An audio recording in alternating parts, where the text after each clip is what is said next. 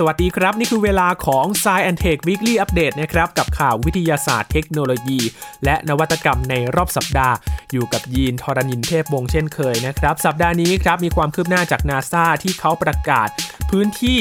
ที่คาดว่าจะส่งมนุษย์ลงไปสำรวจนะครับ ทั้งหมดนี้อยู่บริเวณขั้วใต้ของดวงจันทร์ครับ ซึ่งก็เป็นการประกาศก่อนที่จะทดสอบจรวด SLS กันในโครงการ Artemis 1 นะครับ และมีการศึกษาที่นักวิจัยไทยไปร่วมกันค้นหานะครับ พบว่าโลกของเรานั้นมีโอกาสถูกตรวจพบจากสิ่งมีชีวิตทรงภูมิปัญญาเพียงแค่ 14 ครั้งต่อปี และผลการวิจัยล่าสุดครับเกี่ยวกับสายพันธุ์ของพืช และสัตว์ป่าในโลกนี้นะครับ พบว่าตอนนี้อยู่ในภาวะใกล้สูญพันธุ์อาจจะย่ำแย่กว่าที่เราเข้าใจกันด้วยครับ รวมถึงข่าวอื่น ๆ ที่จะมาติดตามกันใน Science Tech Weekly Update สัปดาห์นี้ครับ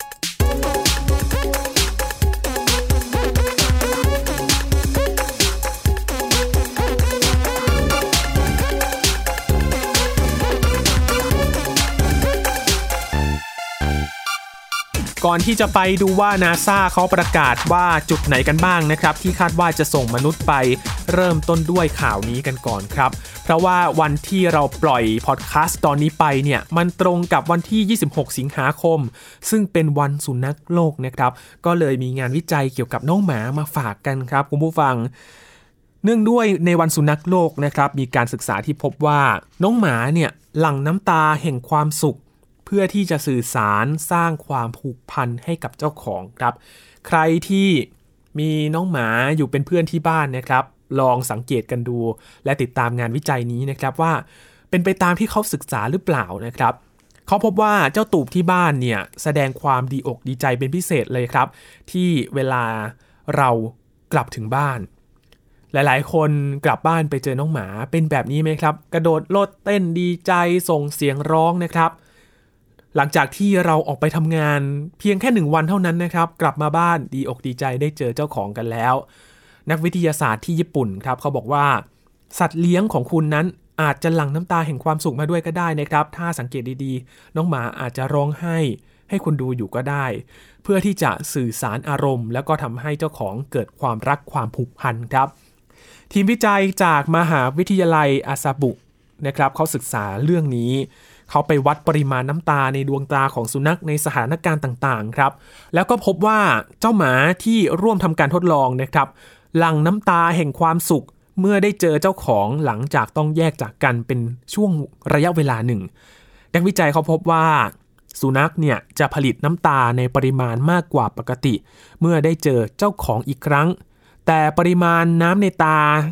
ของพวกมันเนี่ยไม่ได้เปลี่ยนแปลงไปเมื่อพบกับคนแปลกหน้าครับก็เป็นที่น่าสังเกตจริงๆนะครับว่าเขาสื่อสารให้กับเจ้าของจริง ๆ แล้วน้องหมาเขาร้องไห้ทำไม การที่สุนัขอยู่อาศัยร่วมกับมนุษย์เป็นเวลายาวนานแล้วนะครับ นักวิทยาศาสตร์ ก็เลยสันนิษฐานครับว่า พฤติกรรมการหลั่งน้ำตาแห่งความสุขของพวกมันเนี่ยอาจเป็นผลมาจากการเรียนรู้ที่จะมีปฏิสัมพันธ์กับมนุษย์ครับ เพื่อสื่อสาร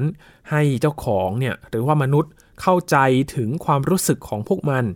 นักวิทยาศาสตร์เชื่อว่าน้ำตาแห่งความสุขนี้นะครับ เกิดจากการที่ร่างกายของสุนัข หลั่งฮอร์โมนที่ชื่อว่าออกซิโทซินขึ้นมาครับหรือที่เรียกว่าฮอร์โมนแห่งความรัก โดยงานวิจัยในวารสาร Current Biology ระบุว่าในกระบวนการนี้น้ำตาสุนัขอาจมีบทบาทสำคัญครับ ในการกระตุ้นให้เจ้าของ แสดงพฤติกรรม การดูแลและปกป้องพวกมันอยู่ ศาสตราจารย์ทาเคฟุมิคิคุซุอินะครับเป็นหัวหน้าทีมวิจัย ได้รับแรงบันดาลใจมาจากการที่สุนัขพันธุ์พุดเดิ้ลของเขานะครับ มีน้ำตาเอ่อล้นออกมาหลังจากที่มันคลอดลูกครับ อาจารย์คิคุซุอิบอกว่า เราไม่เคยได้ยินเรื่องการพบสัตว์ที่หลั่งน้ำตาในสถานการณ์ที่มีความสุขนะครับ เช่น การได้พบหน้าเจ้าของ และ ทีมวิจัยก็ตื่นเต้นมากเลยครับ ที่งานวิจัยชิ้นนี้จะเป็นการศึกษาชิ้นแรกของโลกเกี่ยวกับเรื่องนี้ด้วย สุนัขกก็ถือว่ากลายเป็นเพื่อนของมนุษย์มาตั้งนานแล้วนะครับ โดยทั้งคนและสัตว์ก็สามารถสร้างความรู้สึกรักใคร่ผูกพันกันได้ อีกทั้งยังมีความเป็นไปได้ว่าสุนัขอาจหลั่งน้ำตาแห่งความสุขออกมา เพื่อสร้างปฏิสัมพันธ์กับเจ้าของ และทำให้เจ้าของเกิดความรักความผูกพันรวมทั้งมีความรู้สึกอยากเลี้ยงดูเอาใจใส่พวกมันด้วย นี่ไม่ใช่ครั้งแรกนะครับที่มีหลักฐานทางวิทยาศาสตร์ว่าสุนัขพยายามสื่อสาร แล้วก็สร้างสายสัมพันธ์กับมนุษย์ เพราะว่างานวิจัยจากสหราชอาณาจักรครับ เขาก็พบว่าสุนัขบ้านเนี่ยมีวิวัฒนาการไปในทางที่สอดคล้องกับอุปนิสัยของคนเราด้วยนะครับ เช่น การมีกล้ามเนื้อพิเศษรอบดวงตา ที่ช่วยให้พวกมันแสดงอารมณ์ความรู้สึกบนใบหน้าได้ชัดเจนลึกซึ้งมากขึ้น สามารถจะสื่อสารแล้วก็ทำสายตาว้าวอนออดอ้อนเจ้าของเป็นอย่างดีนะครับ ให้เราเนี่ยไปหลงรักตกหลุมรักเจ้าหมาของพวกเขานะครับ ก็ทำให้รู้สึกว่าโอ้ยน่ารักน่าเอ็นดูเหลือเกิด เรื่องนี้อาจจะตรงข้ามกับน้องแมวนะครับที่อาจจะดูอินดี้ซะหน่อยนะครับเจ้าของแมวอาจจะบอกว่า เอ๊ะทำไมมันไม่เหมือนเจ้าสุนัขเลยนะครับ อาจจะมีวิธีการแสดงความเป็นเจ้าของที่แตกต่างกันไปนะครับ ก็ลองดูกันนะครับ ใครที่เป็นทาสหมาหรือว่าทาสแมว เป็นเหมือนกันหรือไม่นะครับที่มีลักษณะที่สายตาวอวนะครับ แต่น้องแมวอาจจะดูอินดี้นะอาจจะดูแบบ แค่มาคุกคลีแล้วก็ไปนั่งหรือว่าไปนอนอยู่ที่ใดที่หนึ่งแทนนะครับ นี่ก็คืองานวิจัยที่เอามาต้อนรับในวันสุนัขโลกนะครับ 26 สิงหาคมครับมาที่นาซากันบ้างครับ 29 สิงหาคมนี้นะครับ จะเป็นกำหนดการที่เขาประกาศออกมาแล้วว่า จะเป็นการทดสอบจรวด SLS นะครับ ซึ่งจะเป็นจรวดที่จะใช้ในโครงการ Artemis ครับ และ 29 สิงหาคมนี้ก็คือจุดเริ่มต้นในโครงการอาร์ทิมิส1นะครับ ทดสอบจรวดแล้วก็ทดสอบยานโอไรออนด้วยนะครับ ซึ่งเป็นแคปซูลที่จะนำพามนุษย์ไปดวงจันทร์ในอนาคตครับ คราวนี้เนี่ยเขาจะส่งจรวดทดสอบกันดู แล้วก็พายานโอไรออนเนี่ยแบบไร้คนขับนะครับ ไปโคจรรอบดวงจันทร์กันก่อน แล้วก็กลับมาเพื่อที่จะดูว่าเป็นอย่างไรกันบ้างนะครับ และก่อนที่ จะไปถึงจุดที่มนุษย์จะไปเหยียบดวงจันทร์กันอีกครั้งนะครับนาซาก็ได้เปิดเผยข้อมูลเกี่ยวกับจุดลงจอดของยาน แล้วก็พื้นที่สำรวจที่เป็นไปได้ 13 แห่งในภารกิจอาร์ทิมิสครั้งที่ 3 ครับ ซึ่งมนุษย์จะได้กลับไปเหยียบดวงจันทร์อีกครั้งภายในปี 2025 นี้นาซาแถลงว่ามีแผนที่จะให้มนุษย์ อวกาศในภารกิจนี้นะครับ ลงสำรวจในหลุมต่างๆ ที่อยู่ในเงามืดบริเวณ รอบขั้วใต้ของดวงจันทร์ครับ ในเขตไม่เกินละติจูดที่ 6 องศาเหนือและก็ 6 องศาใต้ ซึ่งเป็นพื้นที่ที่ยังไม่เคยมีทีมสำรวจใดลงจอดมาก่อนด้วย เหตุที่ต้องลงไปสำรวจแอ่งหลุมดำมืดเหล่านี้นะครับ เพราะข้อมูลจากการสำรวจด้วยดาวเทียมพบว่า แอ่งหลุมบริเวณขั้วใต้ของดวงจันทร์ เป็นแหล่งกักเก็บความเย็นที่มีอุณหภูมิต่ำกว่าลบ 163 องศาเซลเซียส อยู่ตลอดเวลาครับ ทำให้มีชั้นน้ำแข็งความหนาหลายเมตรอยู่ภายใน ซึ่งมนุษย์อวกาศอาจนำมาใช้บริโภคเพื่อตั้งฐานที่มั่นระยะยาวบนดวงจันทร์ได้โฆษกของโครงการอาร์ทิมิสบอกว่าการตัดสินใจเลือกจุดหนึ่งในจุดลงจอด 13 แห่งนี้นะครับ เท่ากับว่าได้ก้าวกระโดดเข้าไป ใกล้เป้าหมายสำคัญครับ นั่นคือการส่งมนุษย์กลับไปเหยียบดวงจันทร์เป็นครั้งแรกในรอบกว่า 50 ปี นับตั้งแต่ภารกิจอพอลโลครั้งสุดท้ายนะครับ นั่นก็คืออพอลโล 17 ภารกิจในครั้งนี้จะไม่เหมือนกับที่เคยมีมาด้วยนะครับ เพราะว่ามนุษย์อวกาศจะต้องเข้าไปสำรวจ ในเขตเงามืด ซึ่งไม่เคยมีผู้ใดเข้าไปมาก่อน เพื่อวางรากฐานสำหรับการตั้งอาณานิคม ที่อยู่อาศัยได้ในระยะยาวด้วย นาซาเขาได้เผยแผนที่มานะครับบริเวณที่เป็นพื้นที่เป้าหมายในการนำยานลงไปลงจอดแล้วก็สำรวจ ซึ่งมีความกว้างราว 15 ตารางกิโลเมตร แล้วก็เต็มไปด้วยแอ่งหลุมที่อยู่ในเงามืดอย่างถาวร คือมืดสนิทเลยนะครับ โดยที่ปากแอ่งของหลุมเหล่านี้เนี่ยก็มีความกว้างราว 200 เมตร อย่างเช่น แอ่งหลุมแซคเคตอนครเทอร์นะครับจากข้อมูลดาวเทียมก็บ่งชี้ว่า มีน้ำแข็งปริมาณมากอยู่ภายใน ก็สามารถนำมาบริโภค แล้วก็สกัดเอาออกซิเจนสำหรับเป็นอากาศหายใจ รวมทั้งสกัดน้ำเป็นเชื้อเพลิงไฮโดรเจนได้อีกด้วยครับ โดยจุดที่ต้องการจะลงจอดในภารกิจนี้นะครับ ยานอวกาศจะต้องอยู่ติดชิดกับขอบแอ่งหลุมเป็นอย่างมากเลยครับ เพื่อให้มนุษย์อยู่ในระยะที่จะเดินลงไปสำรวจในเงามืดได้ง่าย และเพื่อให้แน่ใจว่าทีมสำรวจสามารถเข้าถึงแหล่งน้ำที่เป็นน้ำแข็งภายในหลุมได้อย่างแน่นอน แต่การตัดสินใจขั้นสุดท้ายว่าจะเลือกลงจอดสำรวจแอ่งหลุมใดนั้นก็ขึ้นอยู่กับเวลาในวันที่ปล่อยจรวดด้วยนะครับ ว่าจะนำจรวดขึ้นสู่ห้วงอวกาศเมื่อไหร่ เพราะว่าจะเป็นสิ่งที่กำหนดเส้นทางการบิน ซึ่งมีจุดลงจอดเพียงบางแห่งเท่านั้นนะครับที่เหมาะสมกับเส้นทางดังกล่าว และการที่จะต้องไปลงจอดในพื้นที่ที่เสี่ยงอันตรายแบบนี้นะครับ ก็จะต้องมีการสำรวจเบื้องต้นที่ไม่ได้ทำโดยมนุษย์ก่อนนะครับ เพื่อที่จะดูว่ามีความปลอดภัยมากน้อยแค่ไหน ซึ่งก็ต้องเตรียมการไว้ล่วงหน้าครับ ในภารกิจ Artemis 1แล้วก็ Artemis 2ซึ่งภารกิจ Artemis ครั้งแรกนี้ก็จะเริ่มขึ้นแล้วนะครับ ในวันที่ 29 สิงหาคมนี้ครับ ก็จะเป็นตัวกำหนดว่า ภารกิจต่อๆไปนั้นจะไปในทิศทางไหนด้วยนะครับ ก็ถือว่าเป็นหุดหมายสำคัญนะครับที่มนุษย์จะกลับไปเยือนดวงจันทร์อีกครั้งในรอบกว่า 50 ปีด้วยนะครับ และจะเป็นมิติใหม่ครับของการไปสำรวจนอกโลกนะครับที่จะต้องไปตั้งถิ่นฐานระยะยาว และเป้าหมายต่อไปด้วยนะครับ ก็คือหลังจากที่ไปตั้งอาณานิคมบนดวงจันทร์เรียบร้อยแล้วเนี่ยเป้าหมายต่อไปก็คือการไปดาวอังคารนั่นเอง เป้าหมายสูงสุดตอนนี้ก็คือการส่งมนุษย์ไปดาวอังคารนะครับ แต่กว่าจะไปถึงตรงนั้นได้ก็ต้องลองมาดูในพื้นที่ใกล้ๆกันก่อนครับ อย่างดวงจันทร์ว่าจะมีผลกระทบต่อสุขภาพของมนุษย์อย่างไรบ้าง และจะต้องเตรียมเทคโนโลยีในขั้นไหนนะครับ เพื่อที่จะไปถึงขั้นนั้นได้ที่มนุษย์จะไปถึงดาวอังคารนะครับ กลับมาที่ประเทศไทยกันบ้างครับ มีการเปิดเผยงานวิจัยนะครับที่เป็นผลการศึกษาของนักวิจัยไทยครับไปร่วมกันศึกษา ที่พบว่าโลกของเรานั้นมีโอกาสถูกตรวจพบจากสิ่งมีชีวิตทรงภูมิปัญญาเพียงแค่ 14 ครั้งต่อปีเท่านั้นนะครับ โดยนักวิจัยจากสถาบันวิจัยดาราศาสตร์แห่งชาติ หรือสดรครับ ร่วมกับนักวิจัยจากมหาวิทยาลัยฮอกไกโด และก็ทีมนักวิจัย เขาศึกษาความเป็นไปได้ที่โลกจะตรวจพบจากสิ่งมีชีวิตทรงภูมิปัญญานอกโลก ด้วยเทคโนโลยีไมโครเลนส์พบว่ามีโอกาสเพียง 14 ครั้งต่อปีเท่านั้นครับ เป็นอีกหนึ่งเหตุผลที่อธิบายและก็ตอบโจทย์ปฏิทรรศน์ของแฟร์มี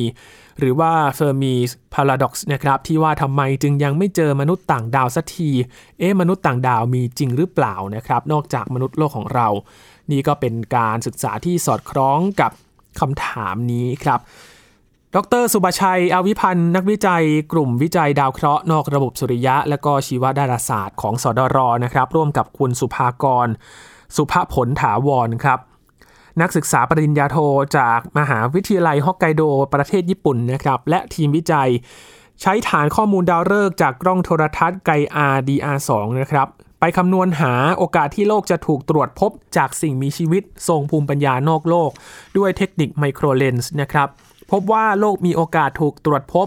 จากสิ่งมีชีวิตทรงภูมิปัญญาด้วยเทคนิคไมโครเลนส์เพียง 14 ครั้งต่อปีครับ งานวิจัยนี้ก็ได้รับการตีพิมพ์ในวารสารมันลี่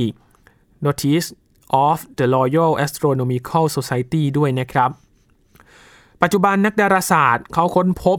ดาวเคราะห์นอกระบบสุริยะมากกว่า 5,000 ดวง โดยส่วนใหญ่ก็จะถูกค้นพบด้วยเทคนิคที่เรียกว่า transit นะครับ หรือว่าการผ่านหน้า แต่สำหรับการค้นหาดาวเคราะห์นอกระบบสุริยะที่มีขนาดเล็กคล้ายกับโลกของเราเนี่ย การค้นหาด้วยเทคนิคที่เรียกว่า micro lens หรือว่า micro lensing เนี่ยจะสามารถทำได้ดีกว่าครับ เทคนิคไมโครเลนส์อาศัยแสงจากดาวฤกษ์พื้นหลังที่เกิดการบิดโค้งคล้ายกับเลนนูน เนื่องจากสนามโน้มถ่วงของดาวฤกษ์นะครับ และก็ดาวเคราะห์ที่อยู่ระหว่างกลางในแนวเล็งเดียวกันทำให้แสงของดาวพื้นหลังมีความสว่างมากขึ้นในขณะหนึ่ง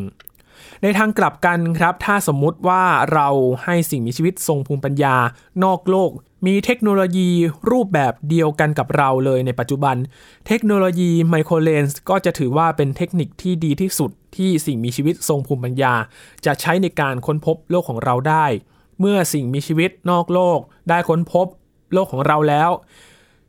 เขาก็จะพยายามส่งสัญญาณวิทยุมายังโลกครับ เพื่อติดต่อกับมนุษย์ ดังนั้น การที่เราบอกได้ว่าดาวฤกษ์บริเวณใดบนท้องฟ้า มีโอกาสค้นพบโลกด้วยเทคนิคไมโครเลนส์ก็จะทำให้เราสามารถหันกล้องโทรทัศน์วิทยุ ไปในทิศทางนั้นเพื่อรอรับสัญญาณที่ส่งมาครับ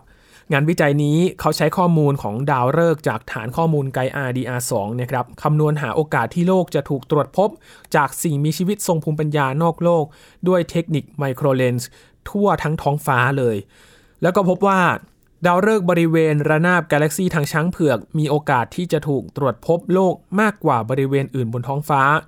เมื่อรวมอัตราการถูกตรวจพบทั่วทั้งท้องฟ้าแล้วก็พบว่า โลกมีโอกาสถูกพบจากสิ่งมีชีวิตนอกโลกเพียงแค่ 14 ครั้งต่อปีเท่านั้นครับ ซึ่งถือว่าเป็นอัตราที่ต่ำมากเมื่อเปรียบเทียบกับจำนวนดาวฤกษ์ในกาแล็กซีทางช้างเผือก ที่มีมากกว่า 4 แสนล้านดวง การที่โลกจะมีโอกาส ถูกตรวจพบด้วยสิ่งมีชีวิตทรงภูมิปัญญา หรือว่ามนุษย์ต่างดาวเนี่ยเพียงแค่ 14 ครั้งต่อปีนั้น อาจเป็นอีกเหตุผลหนึ่งครับ ที่อธิบายปฏิทรรศน์ของแฟร์มีหรือว่า Fermi Paradoxที่ว่าทำไมเราถึงไม่เจอมนุษย์ต่างดาว การที่โลกของเราตั้งอยู่ในบริเวณที่ถูกค้นพบได้ยากจากมนุษย์ต่างดาวเนี่ยก็ทำให้พวกเขาเหล่านั้นไม่พยายามที่จะติดต่อหรือว่าเดินทางมายังโลกครับ อาจเป็นเหตุให้ปัจจุบันเรายังคงไม่สามารถค้นพบสัญญาณของสิ่งมีชีวิตทรงภูมิปัญญาเหล่านั้น และนอกจากนี้ครับ เมื่อพิจารณาผลการคำนวณ เปรียบเทียบ ดาวเคราะห์ นอกระบบสุริยะที่ถูกค้นพบแล้วในปัจจุบัน อย่างดาวเคราะห์ MOA 2007ขีด BLG ขีด 192LB เป็นดาวเคราะห์ที่อยู่ในบริเวณที่มีโอกาสตรวจพบโลกได้สูงที่สุด แต่ก็มีอุณหภูมิที่พื้นผิวต่ำเกินกว่าที่จะมีสิ่งมีชีวิตอยู่ได้ครับ ในขณะที่ถ้าไปดูลำดับถัดไปรองลงมาเนี่ยที่ดาวเคราะห์ที่ชื่อว่า GJ422b ตั้งอยู่ในบริเวณที่มีโอกาสตรวจพบโลกได้สูงเป็นอันดับ 2 ดวงนี้เป็นดาวเคราะห์หินครับ มีอุณหภูมิพื้นผิวที่สิ่งมีชีวิตสามารถอยู่ได้ ดังนั้น ถ้ามาดูดาวเคราะห์ GJ422b เนี่ย จึงเป็นหนึ่งในดาวเคราะห์ที่น่าสนใจครับในการค้นพบสัญญาณจากสิ่งมีชีวิตนอกโลกในอนาคต และสิ่งที่น่าสนใจอีกอย่างหนึ่งก็คือ เมื่อพิจารณาบนท้องฟ้า ที่มีโอกาสในการตรวจพบโลกสูง ซึ่งเรียกว่า Earth Microlensing Zone หรือว่า EMZ เนี่ยยังพบว่ายังมีบางส่วนของ EMZ ที่ซ้อนทับกับบริเวณบนท้องฟ้าที่จะสามารถเห็นโลกโคจรผ่านหน้าดวงอาทิตย์ได้นะครับ หรือวิธีการที่เรียกว่า transit ทำให้สิ่งมีชีวิตทรงภูมิปัญญาในบริเวณนั้นเนี่ยจะสามารถตรวจพบโลก ทั้งด้วยเทคนิคการผ่านหน้าและก็เทคนิคไมโครเลนได้ครับ ทำให้บริเวณนี้ อาจเป็นบริเวณที่น่าสนใจสำหรับนักดาราศาสตร์ ที่จะหันกล้องโทรทัศน์วิทยุ เพื่อทำการค้นหามนุษย์ต่างดาว หรือว่าสิ่งมีชีวิตทรงภูมิปัญญานะครับ จากสัญญาณพวกเขาบนแนวคิดของการค้นพบ ซึ่งกันและกัน หรือว่า mutual detectability ภายใต้โครงการเซติครับหรือว่า Search for Extraterrestrial Intelligence ได้ การศึกษานี้ครับถือว่าเป็นก้าวแรกของนักวิจัยสตรเลยนะครับในการศึกษาค้นหาสิ่งมีชีวิตนอกโลก ซึ่งจะนำไปสู่ความร่วมมือกับนักดาราศาสตร์นานาชาติต่อไปในอนาคตครับ เช่น การใช้หอสังเกตการดาราศาสตร์วิทยุแห่งชาติของสดร ที่ตั้งอยู่ที่เชียงใหม่นะครับร่วมการค้นหาสิ่งมีชีวิตทรงภูมิปัญญาภายใต้โครงการเซติ และในอนาคตข้างหน้าครับกล้องโทรทัศน์วิทยุแห่งชาติ ที่อยู่ที่เชียงใหม่เนี่ยก็จะหัน ไปยังดาวเคราะห์นอกระบบสุริยะบางดวง และค้นพบสัญญาณวิทยุจากสิ่งมีชีวิตภูมิปัญญา ที่กำลังพยายามติดต่อมาหาเราเช่นเดียวกันนะครับ ก็เป็นการคาดการณ์ของนักวิทยาศาสตร์นะครับว่า พวกเขาอาจกำลังจะค้นหาเราเหมือนกันหรือเปล่า แต่ว่าตอนนี้เนี่ยด้วยตำแหน่งแล้วก็ข้อมูลที่อาจจะทำให้ยากต่อการค้นหานะครับ ก็ต้องดูต่อไปครับทำการศึกษาอย่างต่อเนื่องว่า จะมีสัญญาณอะไรส่งกลับมาหรือเปล่าแล้วคำถามที่ว่าทำไมเรายังไม่เจอมนุษย์ต่างดาวสักที มันจะมีเหตุผลอะไรมากกว่านี้หรือไม่นะครับ ติดตามกันต่อไปครับ เรื่องดาราศาสตร์ยังมีอะไรกว้างไกลกว่าที่เราคิดอีกเยอะเลยครับ ต่อกันที่การศึกษาอีกชิ้นหนึ่งครับ เป็นการศึกษาเกี่ยวกับสิ่งมีชีวิตบนโลกของเรา เขาบอกว่าสายพันธุ์ของพืชและสัตว์ป่าในโลก อาจกำลังเผชิญปัญหาหนักกว่าที่เหล่านักวิทยาศาสตร์เคยรายงานมากันครับ รายงานตัวนี้เขาชี้ว่าที่ผ่านมาทีมนักวิทยาศาสตร์เขาได้ประเมิน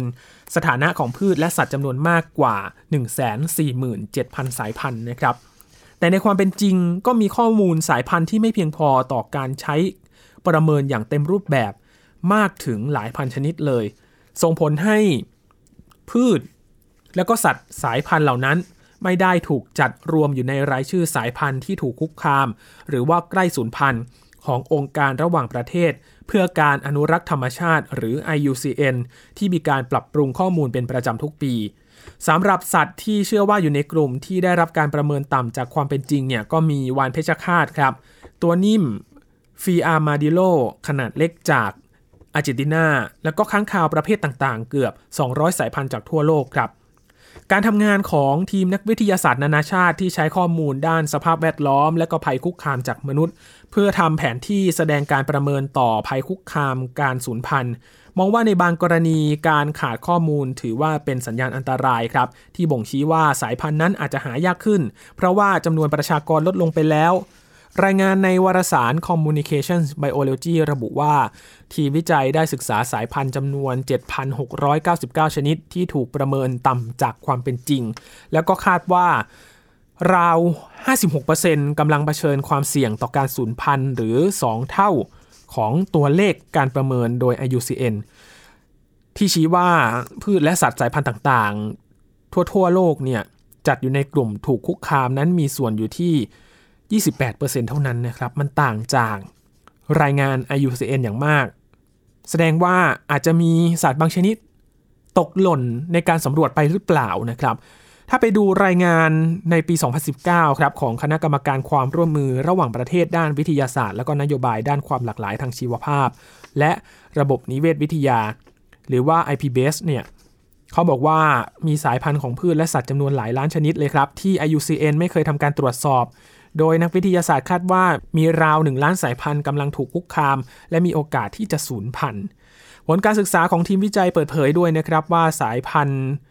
ของพืชและสัตว์ที่อยู่ในภาวะอันตรายมากที่สุด น่าจะเป็นกลุ่มสัตว์ครึ่งบกครึ่งน้ำที่ได้รับการประเมินต่ำกว่าความเป็นจริง โดยราว 85%ของสัตว์กลุ่มนี้ถูกประเมินว่าน่าจะอยู่ในภาวะถูกคุกคามด้วย ทั้งนี้ หากสายพันธุ์ใดได้รับการจำแนกจาก IUCN ว่ากำลังถูกคุกคามหรือใกล้สูญพันธุ์ สายพันธุ์เหล่านั้นมักจะเป็นสายพันธุ์ที่ได้รับความสนใจจากหน่วยงานภาครัฐระดับประเทศ เข้ามาให้การคุ้มครองนะครับ คุณพาเมล่ากอนซาเลสเดลพริเอโกนักนิเวศวิทยาจากมหาวิทยาลัยอิโบรา ในประเทศโปรตุเกสให้ความเห็นต่องานวิจัยนี้นะครับว่าการศึกษาดังกล่าวได้เน้นย้ำถึงความสำคัญ ของการจัดสรรทรัพยากรเพื่องานด้านการอนุรักษ์ ขณะที่คุณแจนบอกัตนักนิเวศวิทยาจากมหาวิทยาลัย Norwegian University of Science and Technology ในนอร์เวย์ผู้เขียนงานวิจัยนี้บอกว่าสายพันธุ์พืชและสัตว์ที่มีข้อมูลไม่เพียงพอจำนวนมาก เป็นสายพันธุ์ที่มีความหลากหลายต่ำอยู่ด้วยครับ และอยู่ในพื้นที่ห่างไกล ซึ่งพบได้ในพื้นที่ของแอฟริกากลาง มาดากัสการ์และภูมิภาคเอเชียใต้ และถ้าการคาดการณ์นี้เป็นจริงนะครับ สภาพธรรมชาติอาจจะตกอยู่ในภาวะที่ย่ำแย่มากกว่าที่เราเข้าใจกันก็เป็นได้นะครับ โดยสรุปก็คืออาจจะมีสัตว์ที่ตกสำรวจอยู่เป็นจำนวนมากนะครับ ที่นอกเหนือจากรายงาน IUCN พอรายงานของ IUCN ประกาศมาว่ามีสัตว์ชนิดไหนที่อยู่ในภาวะถูกคุกคาม แล้วก็ใกล้สูญพันธุ์เนี่ยแน่นอนว่าหน่วยงานรัฐที่ มีขอบเขตในการดูแลพื้นที่นั้นๆ ก็จะต้องให้ความสำคัญ แต่ก็มีอยู่จำนวนไม่น้อยเลยนะครับ ที่ตกสำรวจไป อาจจะมีสัตว์ที่ใกล้สูญพันธุ์และถูกคุกคามนอกเหนือจากรายงานทำให้ไม่ได้รับการดูแลแล้วอาจจะสูญพันธุ์ไปในอนาคตก็เป็นได้นะครับ นี่คือข้อมูลล่าสุดของการศึกษาวิจัยเกี่ยวกับภาวะ สิ่งมีชีวิตทั้งพืชและสัตว์ที่เกิดขึ้นในขณะนี้นะครับ ทั้งหมดนี้คือข่าวที่เรานำมาฝากกันครับใน Science Tech Weekly Update สัปดาห์นี้ กับข่าววิทยาศาสตร์เทคโนโลยี และนวัตกรรมในรอบสัปดาห์นะครับ คุณผู้ฟังติดตามรายการของเรากันได้ที่ www.thaipbspodcast.com ครับรวมถึงพอดแคสต์ช่องทางต่างๆ ที่คุณกำลังรับฟังเราอยู่นะครับ อัปเดตเรื่องวิทยาศาสตร์เทคโนโลยี และนวัตกรรมกับเราได้ที่นี่ทุกที่ทุกเวลากับไทย PBS Podcast ครับคุณผู้ฟังกลับมาติดตามเรากันได้นะครับ ทุกวันจันทร์ วันพุธแล้วก็วันศุกร์นะครับกับ Science Tech เรายังมีเรื่องอัปเดตที่ทั้งคุยกับวิทยากร ผู้เชี่ยวชาญ รวมถึงข่าวที่เราจะมาติดตามกันในทุกๆ วันศุกร์กับ Weekly Update นะครับ ช่วงนี้ยีนทรณินเทพวงศ์ขอบพระคุณสำหรับการติดตามรับฟังครับ ลาไปเลยนะครับ สวัสดีครับ